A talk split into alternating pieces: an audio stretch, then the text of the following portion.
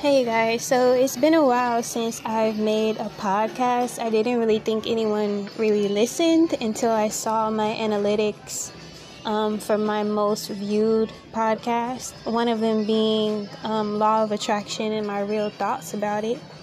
And I'm gonna kind of elaborate today because the last post I made about it was actually on Twitter before I got deleted there uh, for whatever reason.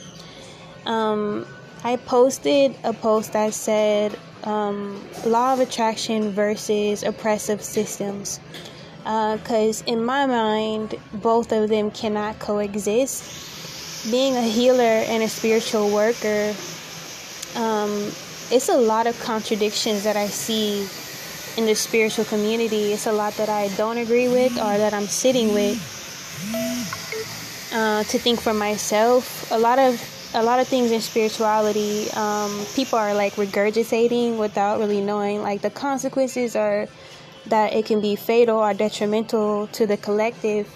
Um, even when I think back years ago when I had my first YouTube channel for spirituality, um, I was doing it because it was a trend and and that's the reality. And so if we think of how many people are like just regurgitating something because it seems positive or um, it seems like yeah let's get on a wave even even in spirituality you have this herd mentality of people just you know collectively agreeing um, without thinking it through.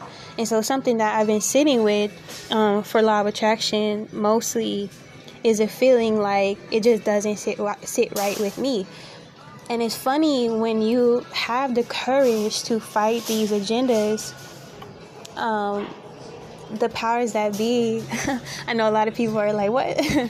uh, they they just don't dig it. So, um, it's a huge it's a huge deal though because if you think of on a massive scale a lot of people are being collectively brainwashed. So if we think of pyramid schemes if we think of you know people needing new ways to implement leadership and control even especially via celebrities like jim carrey and we love these celebrities and so we think they can do no wrong for example.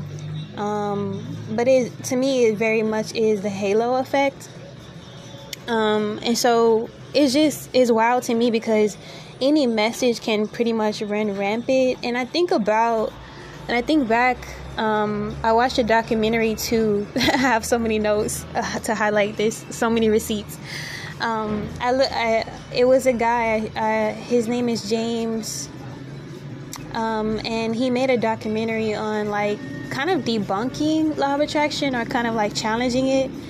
And for the first time i seen a different perspective kind of like you know where that can go wrong. Like for example when people try to think their way to health like to an extent these things you know um, have its detriments.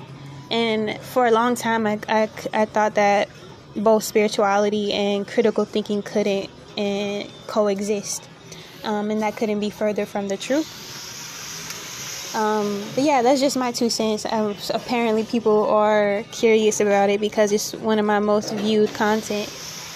Now, as far as my last episode of touching on law of attraction versus um, oppressive systems, is basically saying that you know you can't tell the poor or the oppressed class to just kind of like get over it and think their way up to the top. That just doesn't work that way if even if you look at people like Jim Carrey, and he's very much a privileged person, which the the system works in favor of.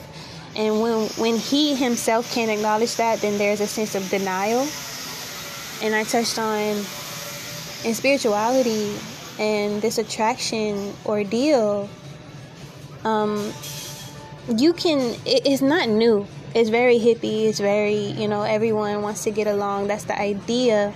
But when we think of the realities that we face at hand right now and what really has to be looked at to be solved that's another story. And so until we can face it head on and really say look these are the problems of the world it's just part of human nature we have to evolve through it and actually tackle it not you know think our way to success which success you know that's the end ordeal of like the American dream, for example, is not for everyone. Everyone. So the sense of law of attraction and spirituality has become very, um, very violent or dangerous to me when we put it in the standards of, um, you know, just think your way through something. It's just not that simple. It's not, you know, when you have something physically oppressing you or you know combating you at the same time just like uh, you can have self responsibility um, but if that's you know if you're being bullied constantly that's going to be hard to kind of climb your way up a ladder and especially in capitalism where there has to be an underdog. And so again um, that's just where i stand and I believe people get off on just having people blindly follow these things. Like, even this day and age, there are cults. And so we have to realize, you know, what agendas are being pushed and why, who are at the head of them. Because if you think of even for the oppressed, colonialism um, and spirituality, it's a lot of don't get angry. You know, that's not even a valid feeling anymore. Um, and so it's a lot of, you know, it's not even many black women in that field of authority and spirituality. I wonder why. And so it's like you have to look at all of these things, and it's not by like coincidence. So yeah, that's just my point of view, perspective, at standing right now. Um, but yeah.